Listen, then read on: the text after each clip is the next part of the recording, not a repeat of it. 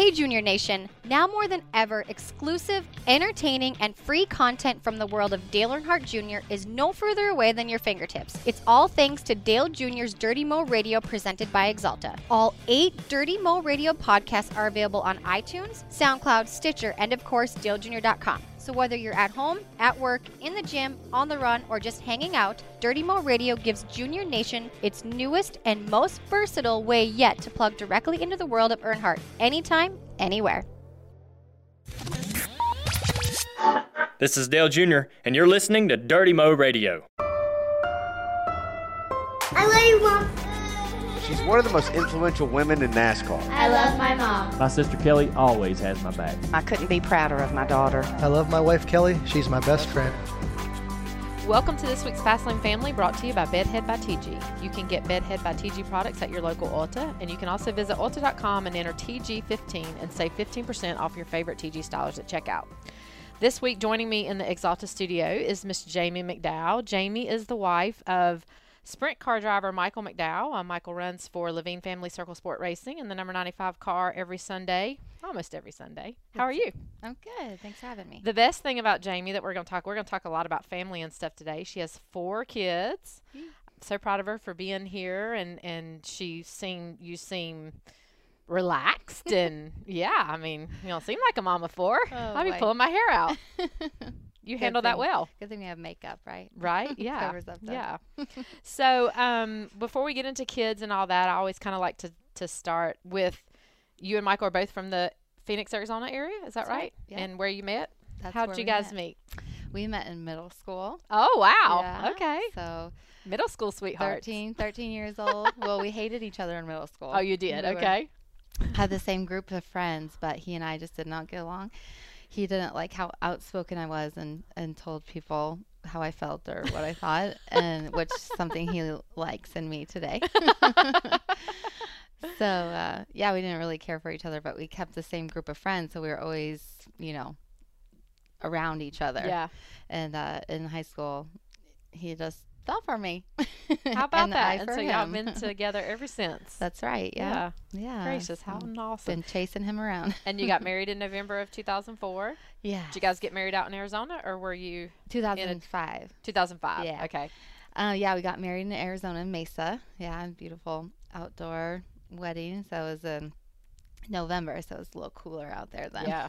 but it's always nice though in Yeah. Phoenix for the most part. yeah. Yeah. Can't get bad can't get too much bad weather there, I'll say. and so when did I know Michael was a kart racer and, and did some things like that. So when did his career bring him away from Arizona? Um, let's see. It was in 2004, I think we Yeah. moved to North Carolina. Um, he had met a gentleman, the name of Rob Finlay, out at uh, the Bob Bondurant School of Driving. That's where he worked as a teenager, and um, he had met a gentleman there that was interested in racing, and uh, so he asked Mike to put together a proposal of what it would look like and what it would take to be a driver. And so, of course, Mike incorporated himself in that. Of course. what smart driver Any good wouldn't? person would, right, right. So um, they started racing in the uh, what was the Rolex series. Mm, I seen he did a lot of different road racing type yeah, things. yeah, yeah. So um, they were co-drivers in that and that, and they started their own team, uh, Finlay Motorsports, and um, then hired other drivers, and it got more serious. And uh, so he was doing that for a couple of years with uh, Rob and the team, and then just really felt like he needed to move on, move up, and keep going for his goals of you know reaching the top of motorsports. And so you know, I think as a kid, his dream was always to go IndyCar, F1, you know, open wheel stuff, road racing. But as he grew and he's, you know, six one, six two, he realized he was probably a little big for that sport. and the opportunities were small. So uh, NASCAR was the way he he went and uh, felt like there's more opportunities that way and stuff. So um, Rob helped him get into a car in ARCA. I believe that was in 2007, maybe 2006. Yeah. And uh, so he raced a season in ARCA, and then um, he did a lot really of well. success there, yeah, a lot of that. success Yep, there. yep. So that was fun. And then we talked to MWR, and he went cup racing the very yeah, next that was year. quite the jump. Huge yeah, jump. from ARCA to Sprint Cup. Yeah, I saw like that. a- yeah, so that was a rough year being a rookie in the Cup Series with a rookie crew chief that came from Indy, and um, so a lot of trials there. Lots of challenges stacked yeah, up there. yeah. So something I really admire about Mike, he's really um, stuck with it and followed his dreams and his passions. You know, he uh, he's really endured being in the sport.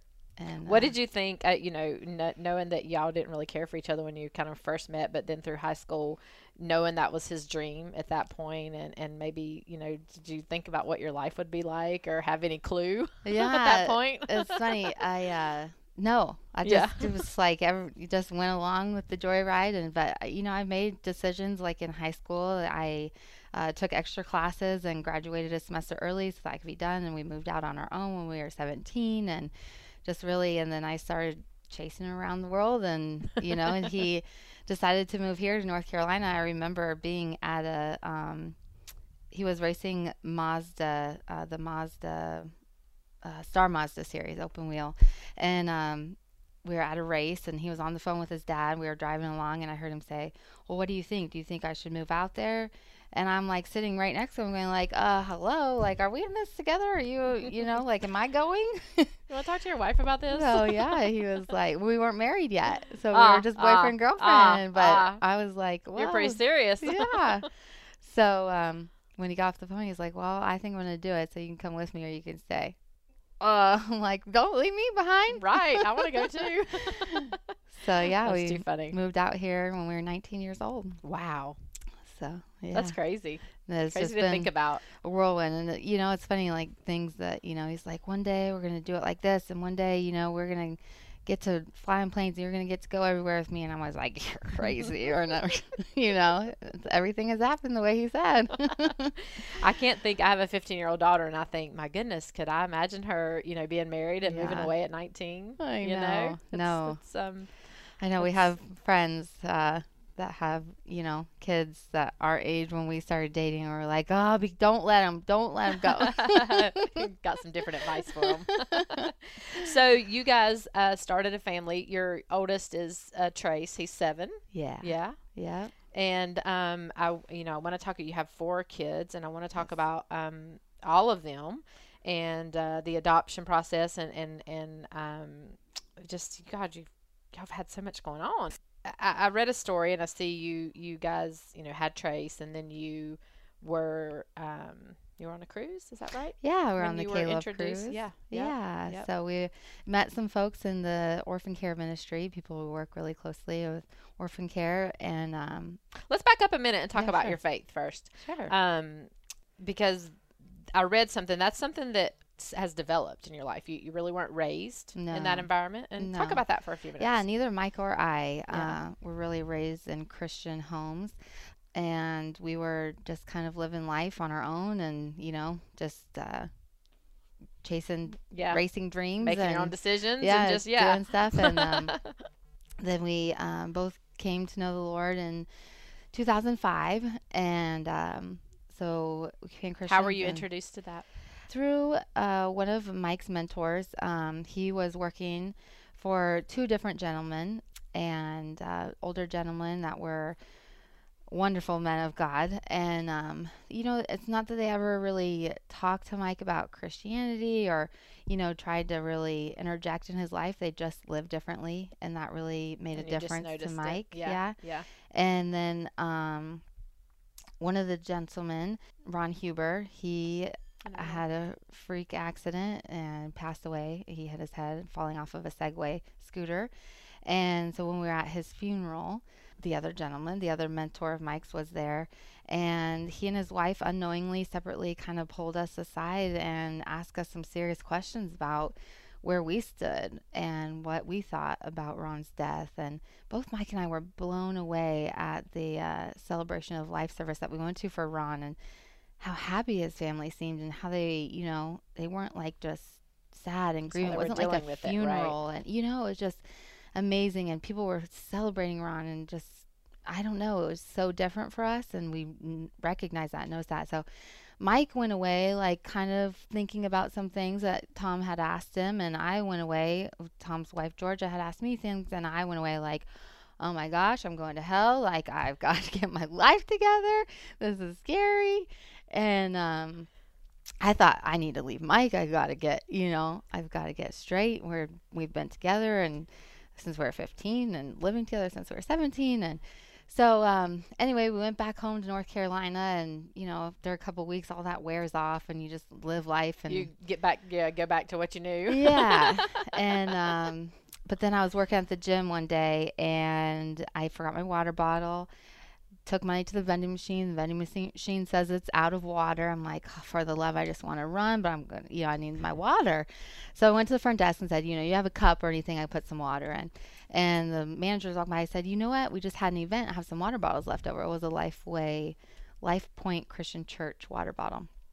So I worked out. I sat and read the water bottle. Went home, checked out the website. We went the next Sunday, and um, you know, being young and being here without any family and uh, you know one one friend, we uh, went and they were so nice and open and loving. And uh, we went back the next week and they remembered our names. I'm like, this is amazing. People know us. and that's kind of what drew us in, huh. just like the kindness and the love that they showed yeah. us. And we just dove in head first, and a lot of questions, and just really just took everything and just have grown from there. Yeah, yeah. So really, we've really grown in our faith over the years, you know. But uh, it's amazing what God has done in our life. You know, I think back of you know where we could be and just the the man that he's turned Mike into yeah. and how he leads our family and everything. That's awesome. So, yeah. So so let's get back to the kids on that note. So uh, was is that the same time frame that you guys started thinking about a family or had you started a family? Um so that was yeah. a little bit earlier yeah. when we became Christians. A little bit earlier and then a few years after the year that he was driving for MWR and we said, "Well, what are we going to do?" You know, we had been together for like I don't know, eight, ten years uh, married for a couple, and uh, we are like, should we start a family or what? You know, and you know, was, we were traveling. I was traveling every weekend, 36 weeks a year, you know, and sort of like, you know, should we start or should we wait?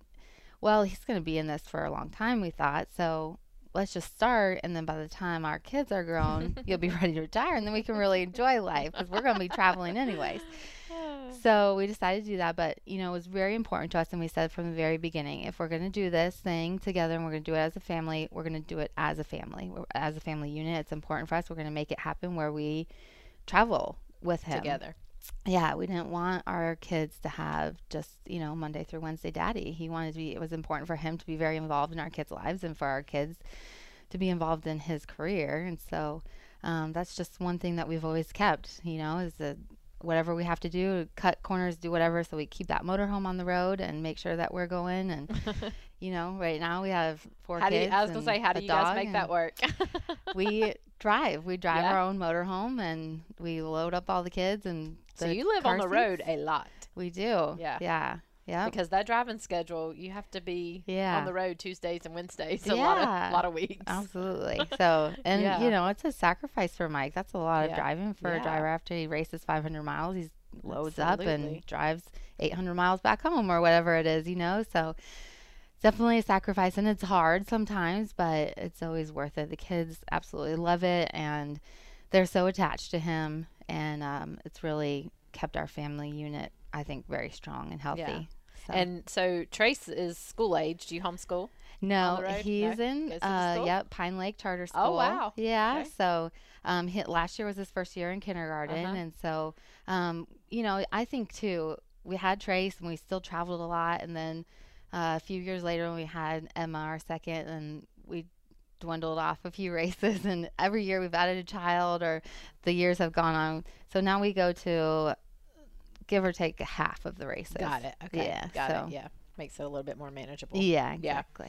Yeah. yeah. And so it was before Emma that you guys um Yeah, after we had Trace adoption. and um we were introduced to these people in orphan care ministry and just really found out some staggering facts about the orphan, how many orphans there are and um babies dying on the street every day in these third world countries and just just crazy facts that we had no idea. You know, we were just living life, and um, so we started financially supporting these ministries, and felt like, um, and just in that God worked in our hearts and we getting their newsletters and reading these stories of, you know, personal stories of different orphans and different families and God just slowly worked in our hearts. And so that was in January, February, and by September we had my decision to go ahead and adopt. So our son Trace was 18 months old, and um, we decided we were going to do the adoption thing. Pregnancy was not fun for me. So we thought, well, this is a way to grow our family. Pregnancy sounds good. Let's nix that out of here.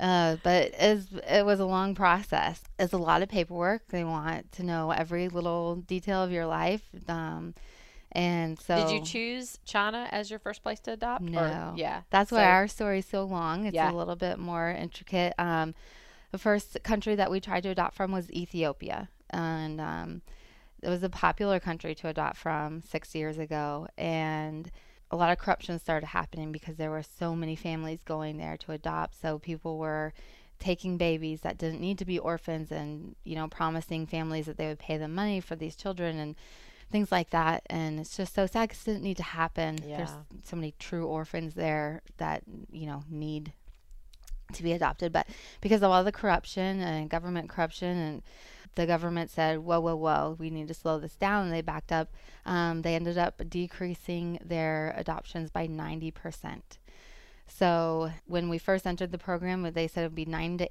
9 to 18 months to get a child from ethiopia and uh, a couple months later when all that started happening now it takes you a good five six years to get a child and then um, the waiting time in between you might get a match and a year later you might bring that child home so it's just a long grueling Uh, process yeah, I've heard now. stories too of of being matched up with kids and then losing that opportunity. losing them yeah, it's yeah. just a sad thing Yeah. so in all that we said okay whoa wait let's just back up for a second. Let's pray about this for a few minutes and decide you know if this is really the way we want to go. It sounds like a lot of crazy stuff's happening over there. And so we prayed about it for a couple months. And um, in that time i just really felt like god was moving in me like i, I wanted to get this going again. I, I wanted to add another child to our family. And um, so I was like, I think we need to do something. I don't know what that something is. And I was on Facebook one day and our agency's page showed up But when I was scrolling through that they had just signed with the Honduran government to do adoptions through Honduras. And so that was exciting. And so we're like, well, it's a new program. Let's talk to our agency about it. And they thought it would be a great match for us. So we went ahead and moved our adoption over to Honduras. More paperwork. And we uh, got all the paperwork together, everything we had to do, which was even more intense even than Ethiopia. They wanted our dog's vaccine Oh records and they wanted everything. Um, and so Are a lot to- of those um, things that they request based on the country request, or is it your agency that's the country, the country each individual country has their own guidelines and different yeah. things? Gotcha. Yeah, Gotcha. so we had to have psychological evaluations done and all this stuff. So we got our dossier put together, which is all the paperwork that you've gathered over the last couple of months. We've got all of that together and shipped over there. And we found out about six months after that had showed up in Honduras, we got a call from our agency that said, I'm so sorry, I don't know how this has happened, but your file has been sitting on top of a filing desk n- untouched for the last six months. So all this time we thought that it was being translated and processed and approved, and we were going to get on that wait list, and we were ready to be matched with a Wow. child, and nothing was happening. Wow. So another six months had gone by, and during that time, we started talking. You know, both Mike and I would come to each other at different times and say, "What do you think about trying to get pregnant again?" No way, no way, I don't want to do that. And then the other one would, you know, we just kept going back and forth. One of us would be ready, and the other one wouldn't. And just finally, um, after we had found that out, at some point, we just said, "Well, let's just see what happens." You know, we'll get off birth control and just see what happens. And um, turns out together we're pretty fertile, so didn't take long and we got pregnant with emma our second and so that was three and a half years after trace was born so about a year and a half after we started the adoption process and um, just kept moving forward with the adoption you know everything was over there and in their hands and we just prayed that you know it would all go through but Honduras had a lot of issues too uh, with their government, a lot of corruption. Um, their director of adoptions was under investigation, and so the investigation took a while. Then they got him out of office, and they had to rehire that position, which then took some time. And then once that person got in, to office, he wanted all the agencies uh, to reapply. So it didn't have anything to do with us. Our actual agency had to reapply with the Honduran government Yeah. to be approved. And so that took some time. And then every other month, the workers were going on strike because they weren't getting paid and they were overworked. And it just seemed like thing after thing is like another email. Tapping, yeah. You know, and it's just longer and longer. And um, so we uh, waited about, I think it was about four years uh, with our, our uh, dossier in Honduras. And we started out as 143 on the wait list worldwide. And uh, when our agency called us last July, our agency called us and said, you know, we'll stick with you if you want to stick with this program, but I just want you to know that it's not a very successful program. Um, Honduras has only completed two adoptions worldwide per year Wow. and um, we had moved up to 100 on the wait list. But at 100, two adoptions per year, we still had 10 years ahead of us. And so, in also in that time, we had uh, decided to have one more. We got pregnant with Riley right away, one shot. And so we were like, well, you know, we don't know what we should do, but 10 years is ridiculous, and we're just ready, you know, to get this adoption done. We we want to get a child. We want to be matched. We want to, you know, have a completion. What held your, you know, uh, that what what just held your faith in that? While you have three kids of your own at this point, Yeah. and and what was it about the adoption that you guys really felt that you wanted to do? You know, I can't describe Because there's so much way. that you've talked about Yeah. that you just would say, Oh, "Yeah, I'm over this." Yeah. I mean, right? Yes, absolutely. And you know, there were so many years that went by that it almost just became like a paperwork process that Yeah. you know, get, actually getting a child didn't ever feel like it was the reality. Yeah. Um, but you know, I can't describe it any other way. But it was just a call from God that never left our hearts, and we just felt pulled towards it. And giving up felt like, I mean, just giving up on a child, Yeah, you know. yeah. And so it just never felt like that was okay. And um, when our agency offered to move our our dossier to another program, we went ahead and decided on China. They have right now they have a wait it's called a waiting child program. Every child in this program has some sort of disability and it was a pretty fast program.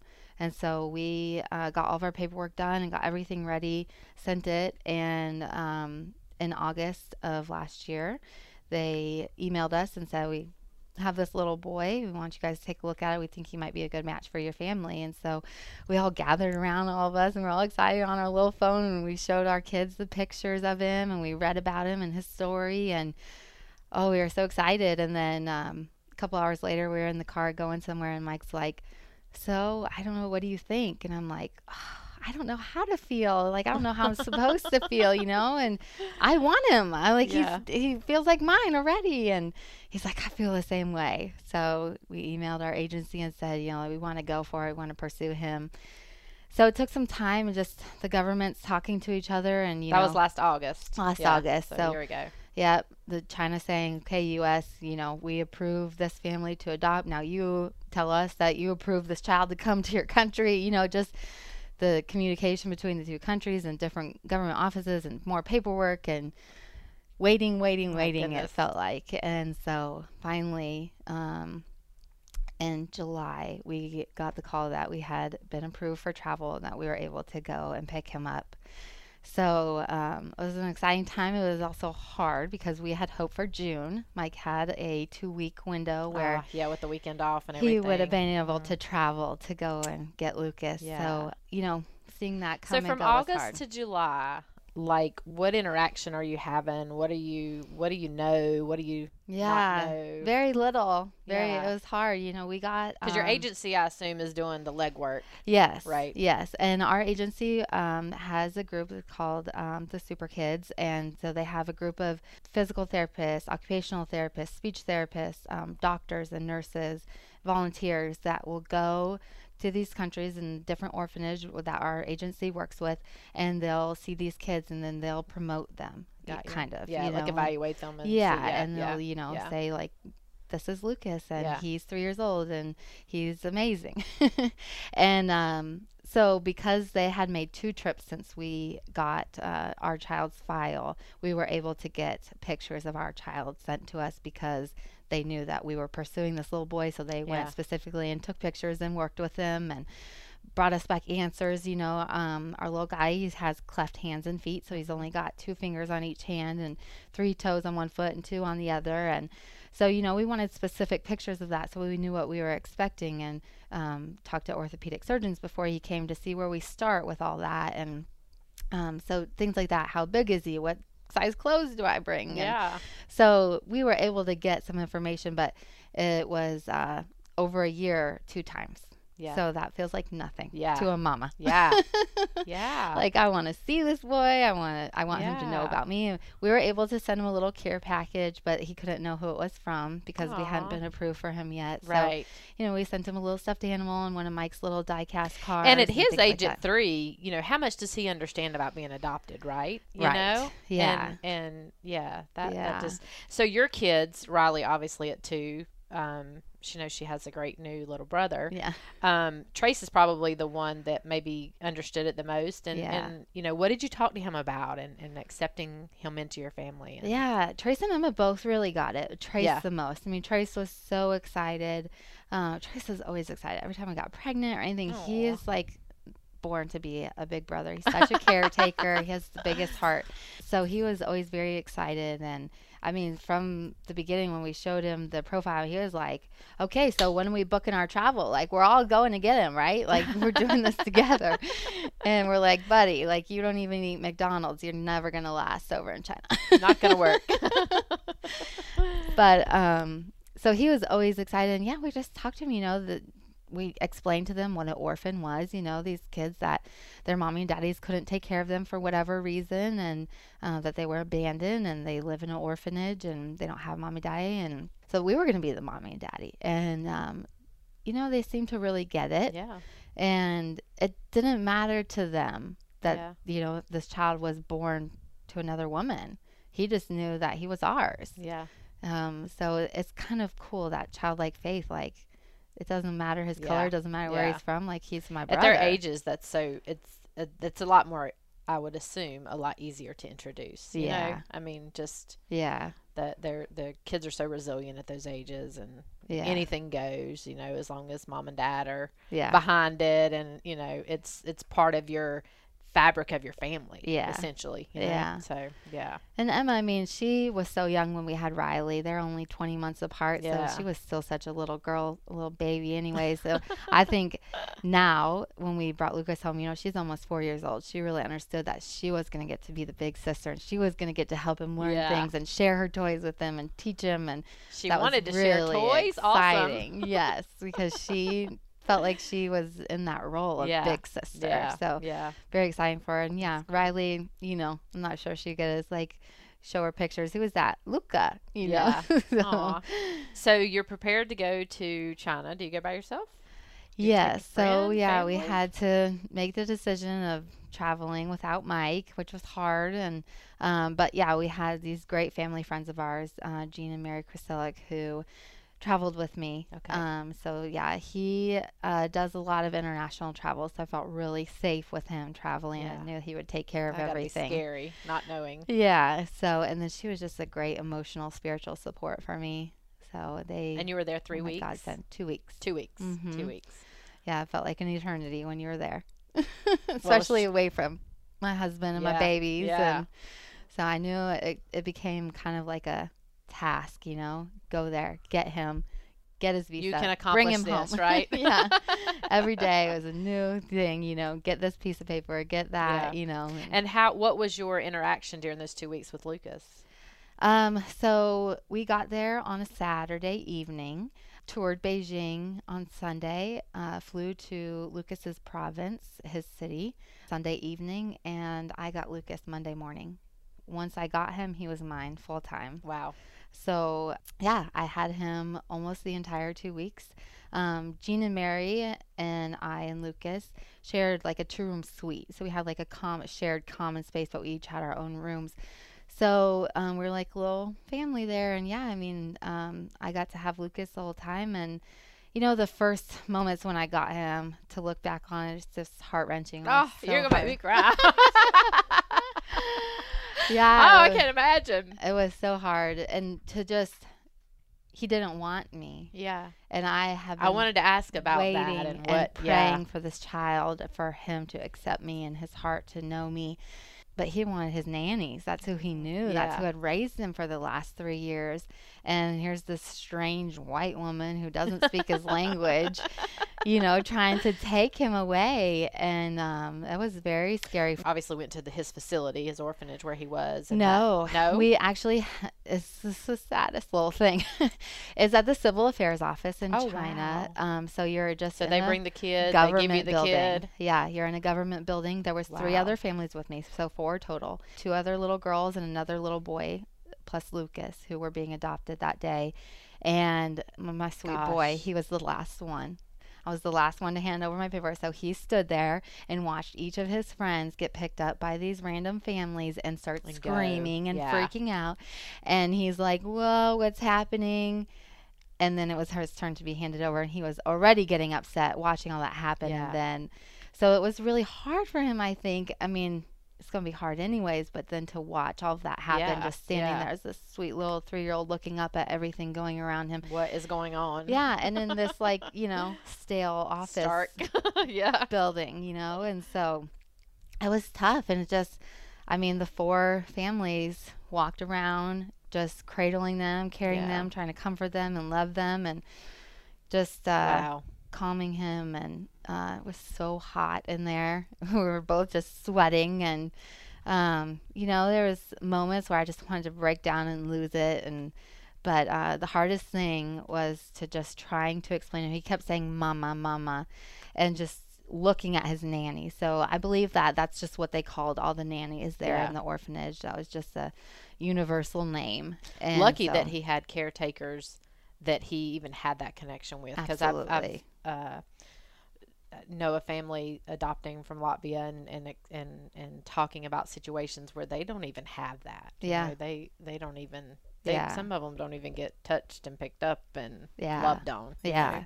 And we did have the opportunity to go to his orphanage, and yes, he was so blessed by yeah. these ladies. They really loved the kids, and the orphanage was very well kept and very nice. And when we went, the kids seemed happy. Yeah. You know, they weren't chasing us out the door and trying to cling to our legs. Or, Right, you know, they right. seemed happy, and um, I think he was at one of the very best orphanages. And Which, so, as much as as heart wrenching as your description is of those first days together, knowing that you had a child coming from that happy background Mhm. will go a lot further, I think, in the long term, right? Yeah, you know, So you- So, absolutely. obviously got past those initial few weeks. yeah, yeah. So he did. I mean, he did great once we left that building.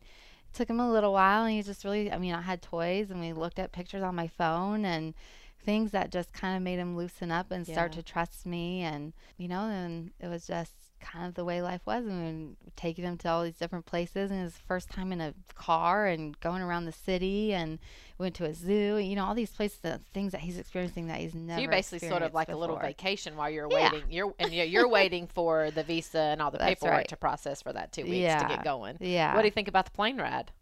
He did so good. I am telling you, my none of my other three children would have done as well as he did. He did so good. Um, only time he got upset on the plane two times. Uh, one time I traded him plates. They serve you a meal, and I traded him plates, and he, that was not okay with him. He must get, He's maybe used to somebody like, taking "Mom his is plate or taking something. my Right. At the orphanage. Maybe someone took his food a lot or something. Yeah. So, and the other time he thought I was taking his snack, but I was just opening it for him. So Those are the only two times he got upset on the plane. So, he slept. He did great. He watched the little TV screen in front. of him. He loves electronics, so having his own little TV screen in front of him was like amazing. That was awesome. So yeah, he did so good. I think I probably did a lot worse. I was ready to get home. I was ready to see my babies. My husband was leaving the next day. I was like, I got to get home. I was on a mission. Did you have worries in your mind as far as, you know, bringing him to your home and just introducing him to our culture? Sure, of course. I mean, you know, especially because he looks different. Yeah. You know, he it it's an obvious thing. You look at him, you see his hands. It's one of the first things you're going to see.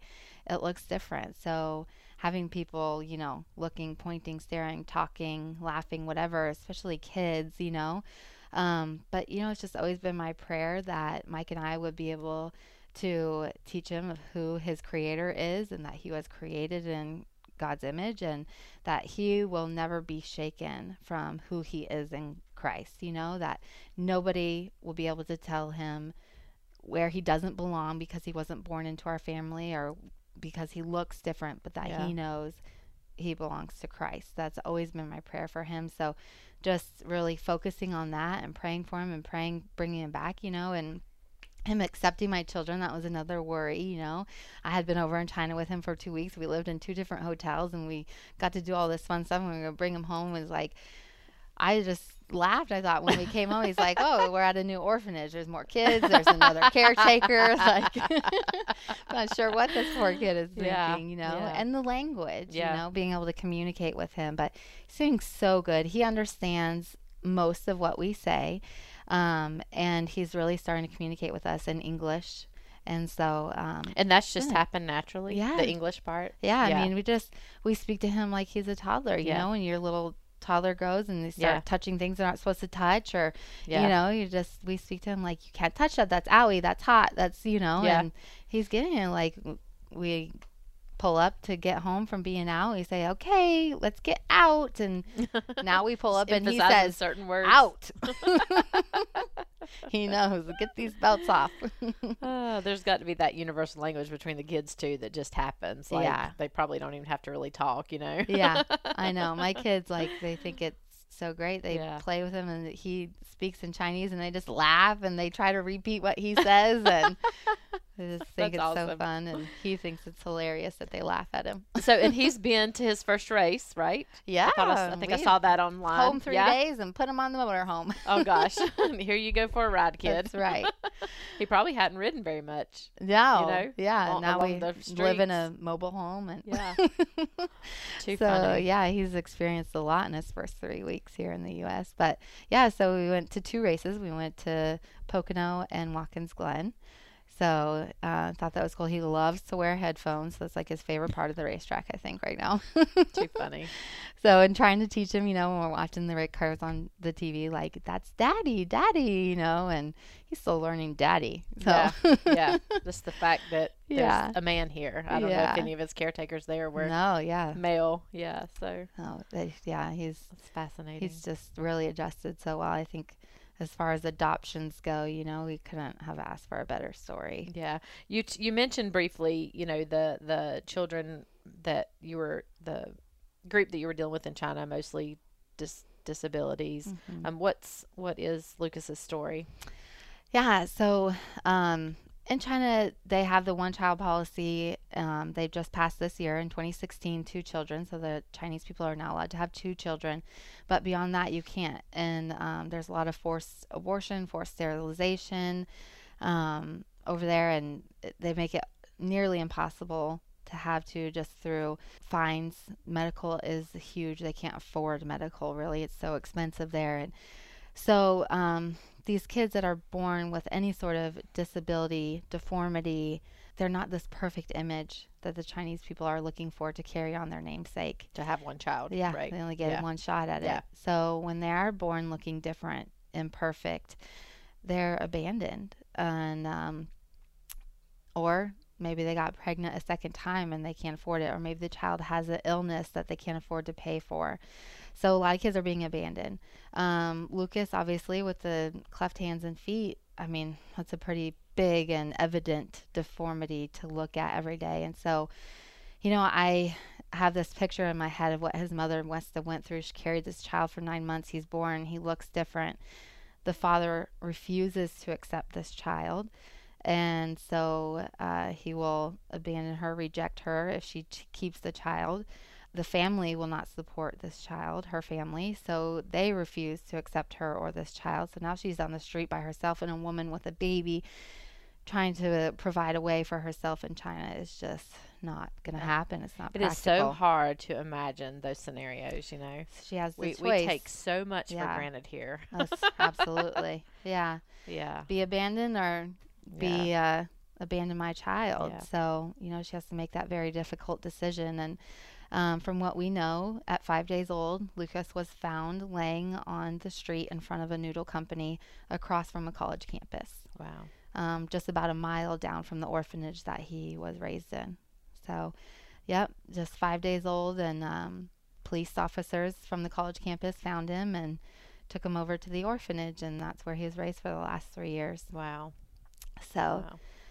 I love those little fingers and little toes. No Like, kidding. You know, a lot of people say, you know, why not adopt in America? Um, you know, I was going to ask that question, didn't you? not, I don't have these beliefs, Yeah. but you know, you read a lot of things. You you wanted to adopt. You have to know what the difference is between adopting here and adopting there, and why you felt compelled and led to do that. Sure. Um, you know, tell me about that so other people can hear that and know. Yeah. Um, you know, Mike and I did a lot of research uh, when we started, and for us, it was more of a call from the Lord. We prayed a lot through this process and um, really felt led internationally. We felt like um, domestic adoptions are great and they're needed, and there are plenty of children here that need to be adopted. Um, you know, there's a lot of sad stories here too. We felt like the worst off orphan in America was still going to be better off than the best off orphan in these third world countries.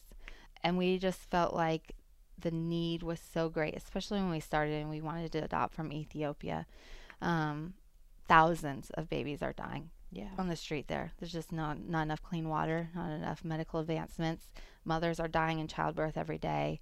It's just a really grim critical. situation Yeah. over there. Yeah. And so, um, you know, God led us to China, and that's where we ended up. But, um, you know, we just felt the call, really. We still think it's amazing people can adopt.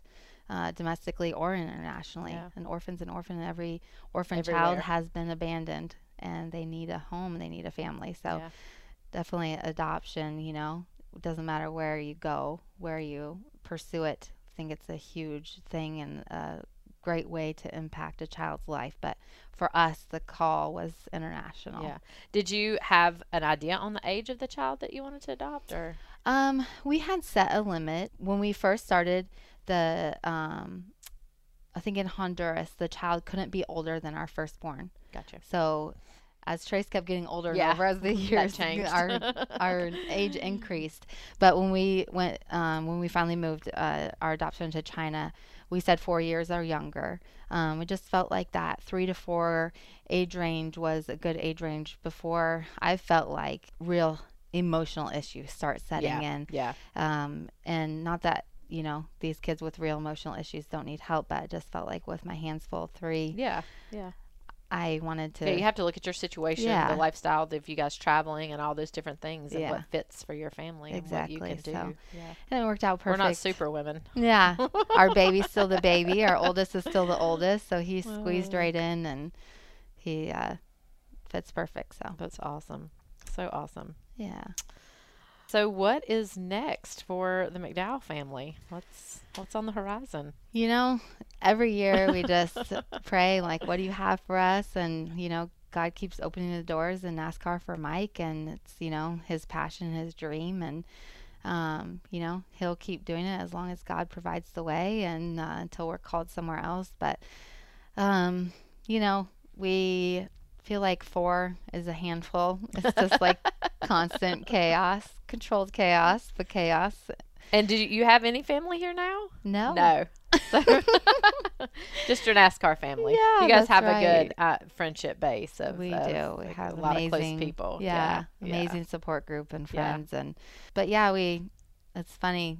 We were like one and done after we had Trace. One fits our lifestyle great and we have four now and we're still kind of like, well, Like who knows? yeah, who knows what's going to happen. so, I've already got my eye on a little girl in China. Oh gosh. Let's see what happens.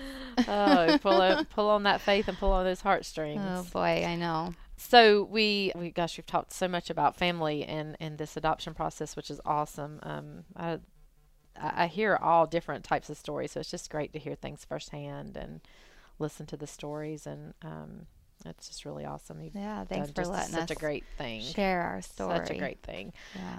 On another front, you guys are a part owner in the GoPro Motorplex with Justin, and how's that going? That's what, and it's how many years are we into that now? Two or three? I drive past that every single day, so I'm Yeah. always watching what's going on. This will be their fourth year. Yeah, fourth year. Gosh, Yeah. just seems amazing. I know. So Yeah. so proud of Justin. And that's going all well. Yeah, they're- done. Yeah. have all kinds of uh, things going on constantly over there. So, Yeah, yeah. Last night I think I drove by. There was cars everywhere, and I remember that you guys were having a car show. yeah. And um, yeah, you can tell when the big races are in town. Yeah. yeah, Yeah, it's Yeah. fun. It's been great. It's definitely something that was I feel needed here yeah. The uh, race city. How how much of uh, your time does that take in terms of the business part of that, or is that? Yeah, not much Yeah, really. yeah. Um, you know, Mike was active in uh, getting it up and running, the Yeah. idea behind it all, and processing all of that, getting approved, and uh, you know, the big dream up of it. Yeah. But day to day, yeah, we don't have as much involvement. Yeah. So,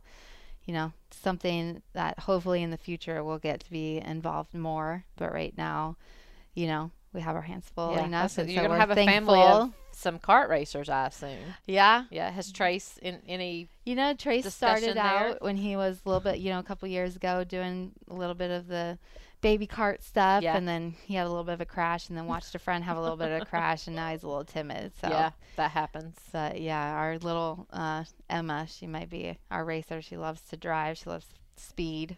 So, Oh like, goodness. girlfriend, get your tutu out. you need you need some calmness, right? Go right. sit through a few dance recitals or Yeah. something. Everyone always thinks that the, the kids are going to be racers. Yeah. Mike's like totally cool. He's like, I'm not going to push it. Yeah. If they want to do it, I'll, you know, take them through it, but we're not pushing this thing. It's Well, expensive. I was going to say it's expensive, and he's been, you know, uh, in the years that he's been involved in this, has has been some trying times with the economy and everything. Yeah. So it's um it's a it's a, I tell Carson the same thing. You know, she wants to race, and I'm like, I, she she she thinks I'm not supportive when I tell her how hard it is and how few the opportunities are. You know, Yeah. well, mom, do you think I can't do it? And and it's like, no, I don't think that you can't do it. yeah. But I just know that of the 3,000 people that can do it, there's, you know, 40 some spots on this day to race and 40 some spots on this day. And it takes a lot to get there. Mm-hmm. Yeah. So, um, yeah. So, anything else you want to talk about before we move on? It's been an awesome story. oh, Yeah. yeah. Really, Glad you really could cool. Have me. Thanks. All right, cool. Well, we're going to move into our TG Hair 911.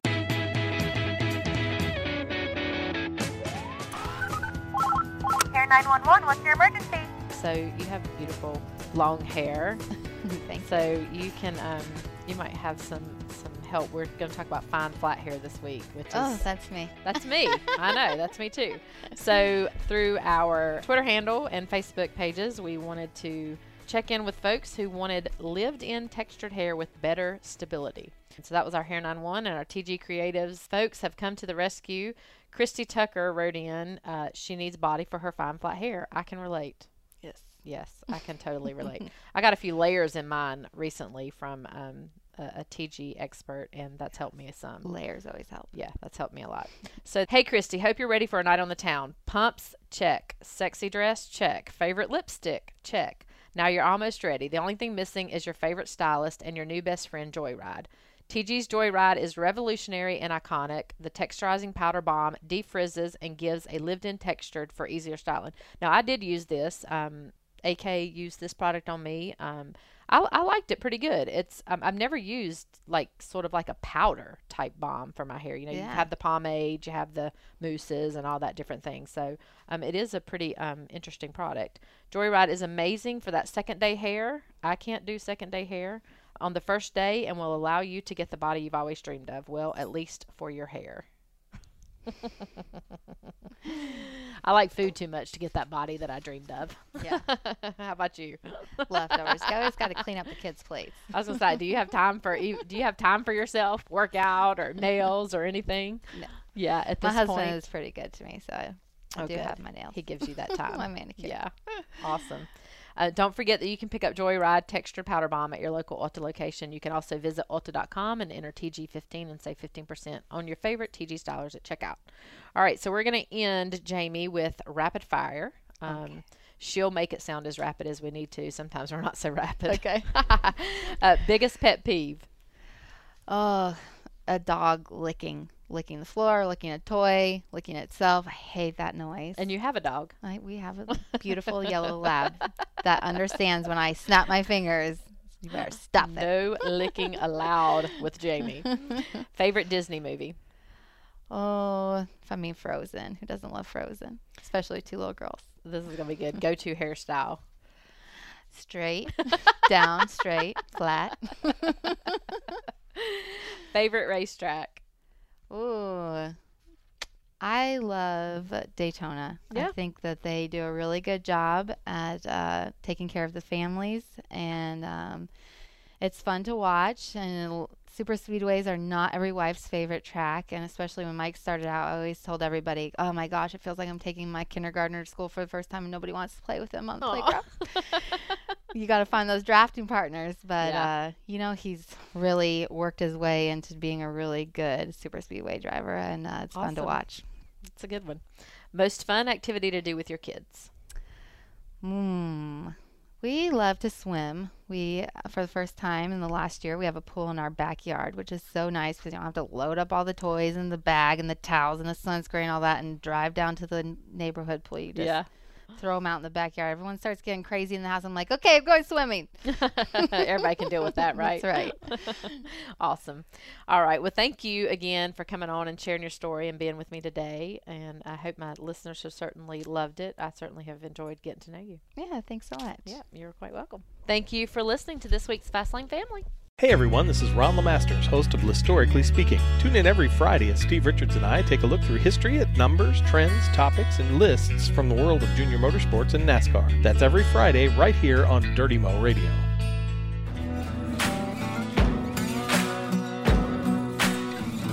Thanks for listening to Dirty Mo Radio.